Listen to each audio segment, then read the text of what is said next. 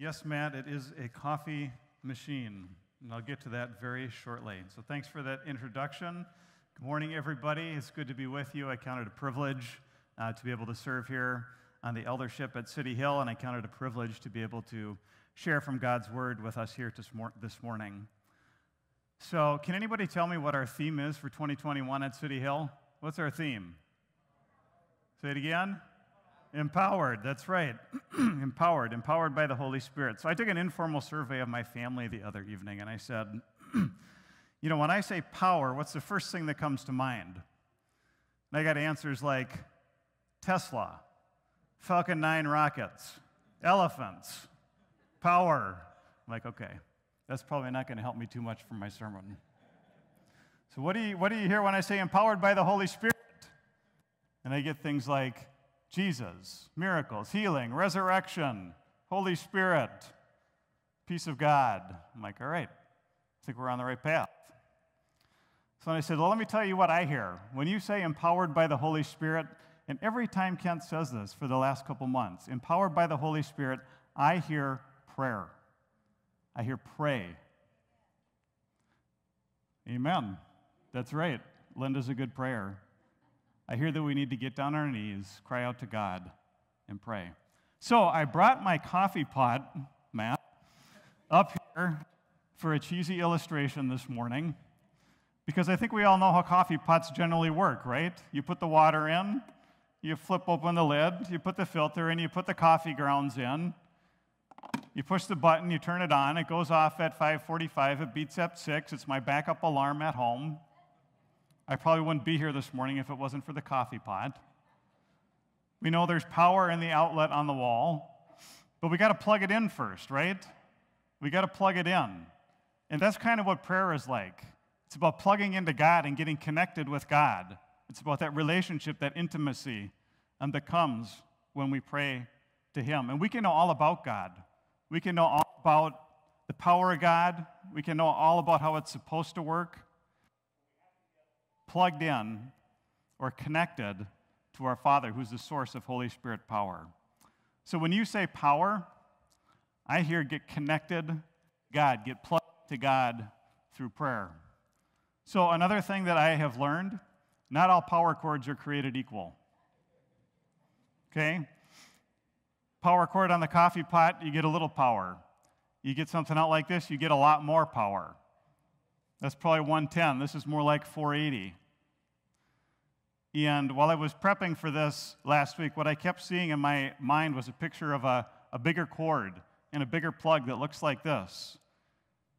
And I think what God wants to say to us this morning is you know, if you're not praying, He wants to, to get plugged in, to get going, and to start. And if you are praying, and I think this is really key for us this morning, I think He wants to challenge us. I think He wants to encourage us dig in a little bit deeper.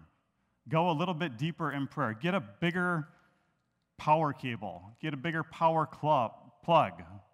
Get a bigger connection to the throne in heaven through a deepened life in prayer. The other thing about these plugs is a lot of them they have a twist lock feature on it. That means you plug it in and you twist it locked. And when you do that, you can't accidentally unplug it. It's stuck there.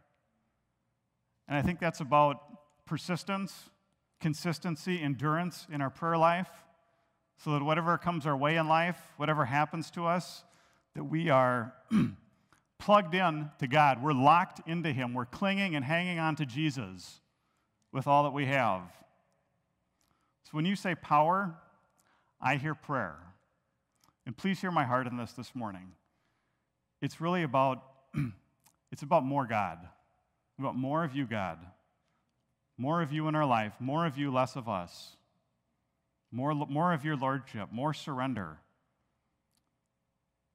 And that's what's really on my heart is that we get more of God, more of the power of the Holy Spirit working in our life, and I believe that that comes through prayer.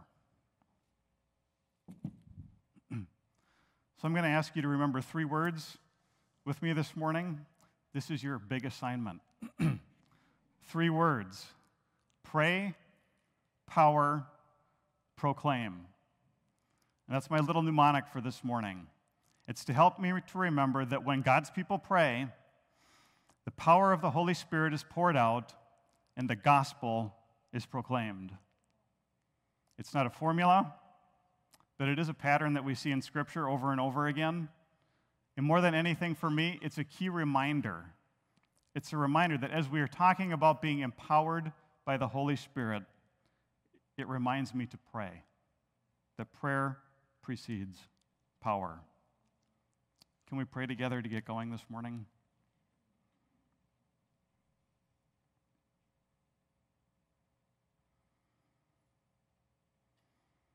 Hmm, thank you, Jesus. God, we are your children, God. We love you. You're gracious, you're kind, and you're merciful.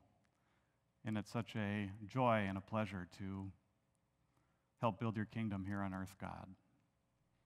Father, I pray that as we look at your word, that you would draw us closer to you. God, as we draw near to you, that you would draw near to us, like your word says. Father, we need you. We need more of you. We just invite you to come. Come, Lord Jesus. Come, Holy Spirit. Amen. Amen. Well, two weeks ago, we had John Michael Sherman up here. He led us through the first part of Acts chapter 1. Last week, Kent followed that up from Acts chapter 2. And this morning, I'm going to slip right in between the two of them. There's a few key verses at the end of, at the end of Acts chapter 1 that I want to read this morning. So I'm going to start in chapter 1. I'll start at verse 4 to set the table for us a little bit. But here's what it says On one occasion, while he was eating with them, he, Jesus, gave them this command Do not leave Jerusalem, but wait for the gift my Father promised, which you have heard me speak of. For John baptized with water, but in a few days you will be baptized with the Holy Spirit. Then they gathered around him and asked, Lord, if you at this time are going to restore the kingdom to Israel, are you going to restore the kingdom to Israel? And he said to them, It's not for you to know the time or the dates the Father has set by his own authority, but you will receive power when the Holy Spirit comes on you. And you will be my witnesses in Jerusalem and in all Judea and Samaria and to the ends of the earth. After this, he said, After this, he was taken up before their very eyes, and a cloud hid him from their sight. They were all looking intently up into the sky as he was going, when suddenly two men dressed in white stood beside them. Men of Galilee, they said, Why do you stand here looking into the sky? This same Jesus who has been taken from you into heaven will come back, in the same way you have seen him go into heaven. Verse 12 Then the apostles returned to Jerusalem from the hill called the Mount of Olives, a Sabbath day's walk from the city. When they arrived, they went upstairs to the room where they were staying. Remember that. Remember the upper room. Those present were Peter, John, James, and Andrew, Philip and Thomas, Bartholomew and Matthew, James, son of Alphaeus, and Simon the Zealot, and Judas, son of James. They all joined together constantly in prayer, along with the women and Mary and the mother of Jesus, and with his brothers. Acts 1:14 They all joined together constantly in prayer.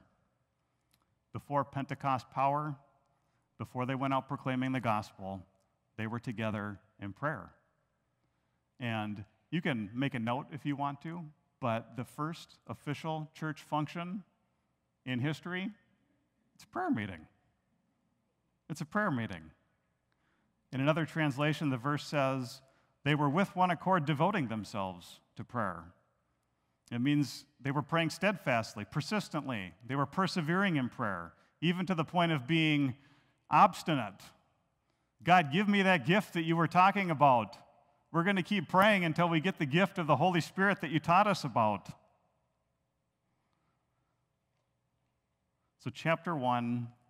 Oh, and by the way, they were together for about 10 days, praying on their knees, seeking God. This wasn't a five minute, short, one and done type of prayer meeting. So, chapter 1 is pray. And the prayer meeting sets the stage for chapter 2. And we read chapter 2 last week. After the prayer meeting, there's the Pentecost power, Holy Spirit's poured out, and immediately after, Peter starts proclaiming the gospel, and 3,000 are saved. So, right out of the gate, at the beginning of the book of Acts, what do we have? We have a praying church, we have a power filled church, and we have a gospel proclaiming church. And this is the start of the church. This is where it all started, right there. And I think when God starts something, especially something really significant like the church, we do well if we pay attention and look closely to what he was doing right there. And he started the church praying on their knees, humble, surrendered, bowed before the throne, kneeling before Jesus, crying out to God in prayer. Born in power, yes. Born proclaiming the gospel, absolutely. Amen. But they prayed. And that's what I want to emphasize this morning that the church prayed. So remember, it's pray, power, proclaim. This was not a one and done prayer meeting for the church. They started with prayer, and these folks persisted in prayer. They kept on praying. And I want us to get a taste of that this morning when we start flipping through the pages of the book of, of the book of Acts. I want us to get a taste just for kind of a flow of it, the feel of it. And I'm going to go through a few things, try and keep up. I'm going to go pretty fast, but here it goes, because in chapter 4, it says, And when they had prayed, the place in which they were gathered together was shaken. They were filled with the Holy Spirit and continued to speak the word of God with boldness. There it is again. After they had prayed, pray, power, proclaim. After that, many signs and wonders were taking place in their midst. Peter's shadow was healing the sick. It says at the beginning of chapter 6 that they devoted themselves to prayer and the ministry of the word. At the end of chapter 7, we see Stephen. He's being martyred. He looks up to heaven and he prays. And he's praying for the people who are stoning him, one of whom was Saul. Two chapters later, he's converted and becomes Paul. Prayer. Right after that, the church is scattered. Those who have been scattered preach the word wherever they went. And Peter and John go out to check on the new believers. And what do they do? They pray that they would receive the Holy Spirit. In chapter 9, we see Peter. He prays, raises Tabitha from the dead. It's more of the same in chapter 10. Peter, Peter and Cornelius, they're praying. And the doors open for the spread of the gospel to the nations. Chapter 12, Peter's in jail. The church is earnestly praying. And the doors of the, oops. And an angel, and God sends an angel, pokes Peter on the side, wakes him up, and leads him outside. Chapter 13, church leaders are worshiping, fasting, and praying. The Spirit says, Set apart for me Barnabas and Saul for the work to which I have called them. The missionary movement begins after they prayed Chapter 14, Paul and Barnabas are praying and fasting. Paul heals a man lame from birth. Chapter 16, Paul and Silas are in prison praying when God brings an earthquake and a jailer and his family are saved. That might be a bit much, I admit. I'll stop there on that one. But the point is this this is a prayer filled church in Acts.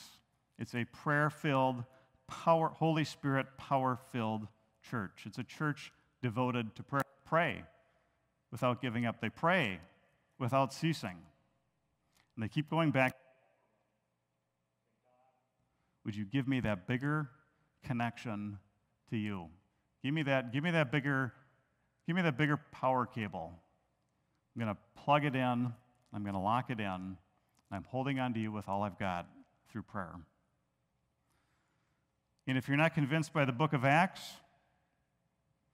the Bible repeats this story over and over and over again. God moves on behalf of his people in response to prayer. Consider Moses. Moses prayed. God's anger was relented from his people. Elijah prayed. Fire falls from heaven, consumes the sacrifice. People fall down on their face, cry out to God. Nehemiah prays. People return to the Lord. Daniel prayed, delivered from the lion's den. And it just goes on and on and on and on it goes. People pray and God moves. and here's the fun thing church history, it didn't end at the book of Acts, it keeps going. That story is still unfolding.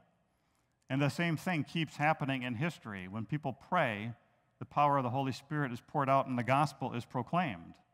I had fun looking through some of the old kind of moves of God in history. But this is super encouraging. Is anybody familiar with the Moravian Prayer Revival? Anybody heard about this? This is 1727, Zinzendorf, Herrnhut, Germany. They started a prayer watch. They started praying 24 hours a day, seven days a week. And they kept praying for how long? A hundred plus years. They kept praying for a hundred plus years. Signs, wonders, and miracles, baptized in the Holy Spirit, obviously. And get this after 25 years of prayer, over 100 missionaries were sent out from Herrnhut. At that time, that was more than twice the number of missionaries that had been set out from the entire Protestant church in the preceding 200 years. Fulton Street. Heard of this one? Fulton Street Revival, New York City. God raised up a praying businessman, Jeremiah Lanphier. On September 23, 1857, he began a noontime prayer meeting on Fulton Street in the financial district of New York City. At that first meeting, six people showed up. They were all 30, 40 minutes late. Group decided to meet again the next week, 14. Next week, 23. Following week, 40. Within weeks, literally, there were like 10,000 people in New York City praying at noon each day. That prayer meeting was so powerful, it spread all over the country, and within 18 months, it's estimated that nearly a million people, a million people were saved and gave their life to Christ. And I just look at that, I'm like, God, did you use a in the financial district of New York City to start a nationwide revival? And the answer is yes, because he was willing to pray. Azusa Street, we're familiar with this one, I think. Start of the modern Pentecostal movement. Millions have been impacted through this revival. How do you think it started? Anybody got a guess? William Seymour, 1906, gathered together with seven others in a prayer meeting when suddenly, as though hit by a bolt of lightning, they were knocked from their chairs to the floor. And the other seven men began to speak in tongues, shout aloud, praising God. People fell down under the power of God as they approached. People were baptized in the Holy Spirit. The sick were healed, and sinners received salvation. So, what do these all have in common? people of God prayed. It's pray, power, proclaim. They all started in a prayer meeting. They all had their own upper room type of experience, just like in Acts chapter 1. So bring it one step closer to home. City Hill Church, 2021, empowered by the Holy Spirit. Story's not finished yet, right? What's the next step in our story going to be? What's the next chapter in the history of this church? Yeah, what do you think? Can God move in a fresh and powerful way in our midst? Like right here, right now, today, right? Of course He can. Of course He can. He's used ordinary people just like us, time and time and time and time again, all throughout history if they're willing to get down their knees and pray and ask. Personally, I believe he's just waiting for us to ask. Ask, seek, knock, pray. So, as we contemplate that, I'll just remind us one more time it's pray, power, proclaim. It starts and please hear me. I'm not in any way trying to say that we are not a praying church. That's not what I mean. But I am trying to highlight the significance of prayer, the importance of prayer, and to, and to encourage us to dig a little deeper in our prayer lives uh, with the Lord this morning. Arthur Pierson, there has never been a spiritual awakening, awakening in any country or locality that did not begin with prayer. A.W. Tozer, to desire revival and at the same time neglect prayer and devotion is to wish one way and to walk another. Seems pretty clear, right? so I probably should have given you a heads up up front. It's a pretty simple message today. This is not an exposition of the theology of prayer or anything like that. But Yeah, it's a simple message pray. When people pray, God moves. Message, that simple message, is plastered all over the pages of Scripture, all over the pages of history. Praise the Lord. Music. The angels are singing. They must be pleased with us. I think I heard some drums this morning too, and I swear Lenny's hands were not moving. So, so if it's so simple, then all we need to do is make a plan, right? Get out our prayer list, get out our prayer schedule. We'll just do it. We'll start praying. Fire falls from heaven. Boom. Off we go. And to be honest, that was the next section in my outline for this morning. It was the to do list, the how to plan, the seven step plan for growing in a truly anointed prayer life. and I gave my outline to Kristen, the editor in chief in our home, and she's looking through it. And she gets to this section in the outline and she's like, you know, I think you should take this out. What she really said is, it's boring. and I agreed, so we were on the same page. That's a good thing. so I took it out. And the point is, it, misses the, it missed the point. And what I realized just through that conversation was that it's not so much how to pray. The question is much more for this morning do I have the conviction to do it? Do I act on what I am firmly convinced of and what I believe? In the church in Acts, they had conviction about the importance of prayer. There's a couple things that really jumped out to me that I want to share. Excuse me. If we go back to chapter 6, we see that some that the needs of some in the, communi- some in the community were being overlooked. Those needs were important.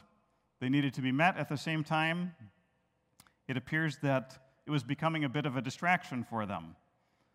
So, you know, the way that I was looking at that this week and the way I'm looking at it this morning, and trying to have a little fun with it at the same time, they said, you know, what we're going to do, we're going to bring in we're going to bring in the HR department. We're going to bring in the human resources department because we need to look at a reorganization. Right? We need to reorg and restructure because we're getting distracted from this priority of prayer. And what they did was they created a new office in the church called the deacon. They gave him a new job responsibility to make sure all the needs of the community were met. And then it says, We will turn this responsibility over to them and we will give our attention to prayer and the ministry of the word. And it just struck me this week. They literally organized the church, they put prayer into the org structure in some way, shape, or form. It was that important to them. We're not going to be distracted. We're not going to get thrown off our game. We're going to keep emphasizing this priority of prayer in the ministry of the word in the church. There's another church calendar that I was looking at you know, you're looking around looking for examples and stuff. It was pretty interesting. Um, this example, it just particularly struck me. And, you know, you think of your Google calendar, your Outlook calendar, it's got all the days of the month. And then on this church calendar, what they had was there was an item on each day of the month, and the item said prayer. And underneath prayer was a list of names, you know, two, three, four people who were committed to praying for the church for that day of the month. I'm like, huh, they have a conviction. They have a conviction about the importance and the priority of prayer. And I'm not saying there's any right or wrong way to do it. It just struck me as an example or an illustration of making prayer a priority. And, you know, I think last week, Kent was talking up here and he said, you know, if you show me your calendar and your financial records, it'd be pretty easy to tell you what you value, right? So I did a little looking at my calendar last week in the context of prepping for a sermon on prayer. I kind of scratched my head. Hmm, maybe I need to think about this a little bit. So the second example of conviction is back in Acts chapter 1, when Jesus told the disciples to go back to Jerusalem and wait. they departed right away and they went back to the city and they went to the upper room. And the point is that they did it promptly. And when we have conviction about things, we do them promptly. Prayer is important. I'll do it now rather than next week or next month. But now, I'll do it now. And the early disciples, they did it right away. They did it promptly and they did it now. So here's some wisdom from the home front from one of the last couple of weeks. We're talking about uh, fasting. I was talking to my kids about fasting. I said, Look, we've been talking about fasting. I'm planning to um, take tomorrow, and I'm going to pray and fast for healing. And I can't make you, but you are welcome. You are invited to join me if you like. And here's the response that I got I'm in, I'll do it. Because if I don't do it tomorrow, then I probably never will. Yeah? How true is that? If I don't do it now, eh, there's a good chance I'll probably never get to it. And I know so many times in my life, get into a pattern, get into a habit of fasting and prayer, get more organized, get more devoted to it. And it's like, nah, I'll do that next week. I'll start next week. And then next week becomes next month, and next month becomes a New Year's resolution. And we know how well New Year's resolutions work. So it's like, yeah, been there, done that. The early church had conviction about prayer. They organized around it and they attended to it promptly. So, back to the question it's not so much how to pray, but do I have the conviction to pray?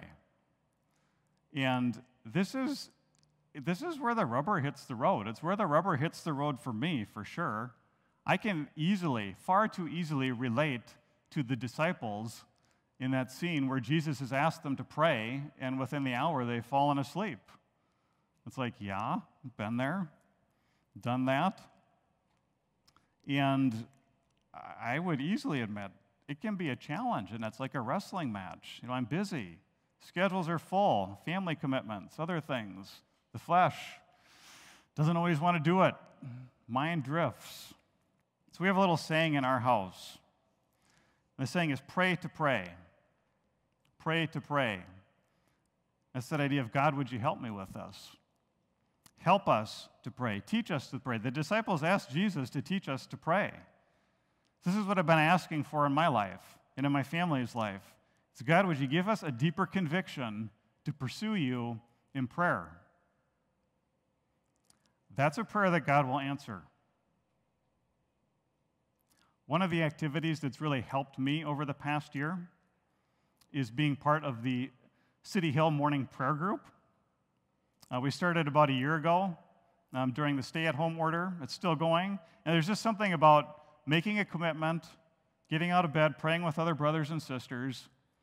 And it's just been a really sweet, good, encouraging time for me.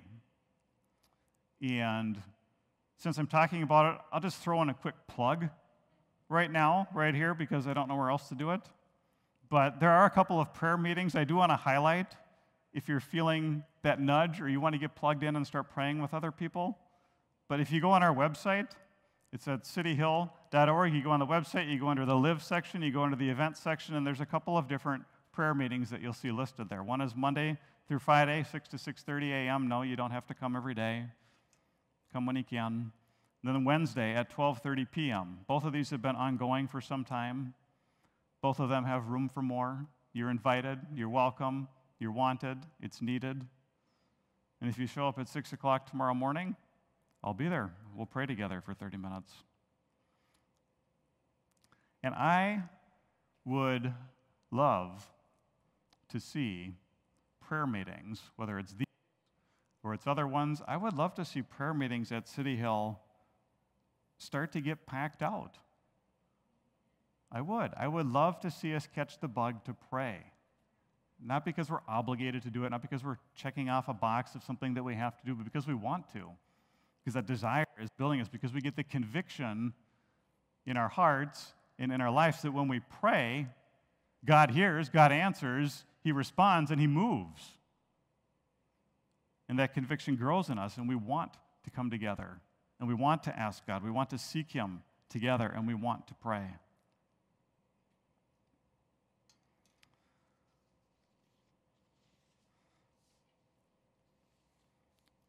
And beyond that, there's certainly no shortage of things for us to be praying about in our nation, in our state, in our country, in our culture today, right? We live in a nation, we live in a culture that has turned away from God, and frankly, turned away from God at an alarming speed. And you can pick your current favorite concerning turning away from God trend, whatever it is cancel culture, censorship, the Equality Act, isolation, depression, suicide, other mental health issues, taxpayer funded abortions, racism, court stacking, border crisis, COVID, vax or no vax, mask or no mask, shutdowns, lockdowns, church division, and the list goes on. Right? The list just goes on. And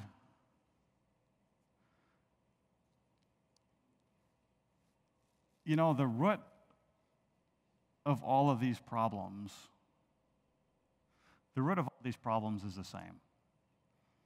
It's that people have turned away from God. People have rejected God. It's a sin problem. You know, in James it says, when in sin, when it's fully grown, gives birth to death.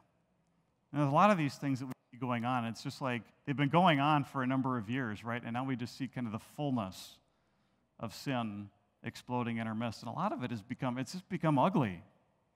It's dangerous, even vile. Some of it's not even appropriate to be talking about up here on a Sunday morning. It's kind of like a sin bomb has gone off in the country, right? We got a sin problem. And then beyond that, in 2 Corinthians 4, it says, The God of this age has blinded the minds of unbelievers so that they cannot see the light of the gospel that displays the glory of Christ, who is the image of God. So we have a sin problem, we have a blindness problem, a lost problem, a brokenness problem.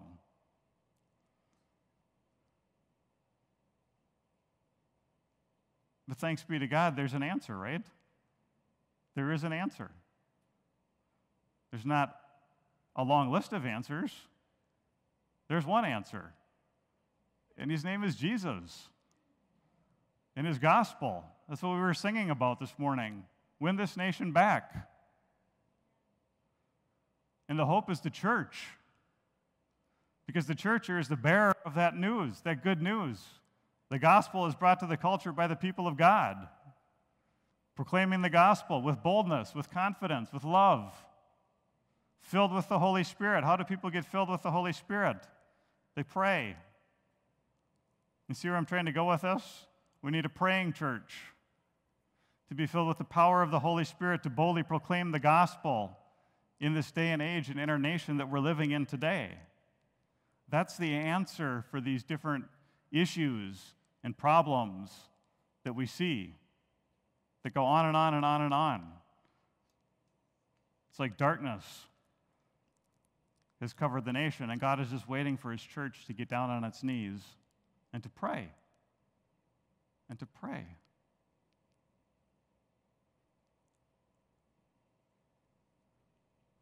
I love the scripture in Isaiah 60. When darkness covers the earth and thick darkness is over the people, the Lord rises upon you, and his glory appears over you. And the glory of God appeared over the early church, tongues of fire.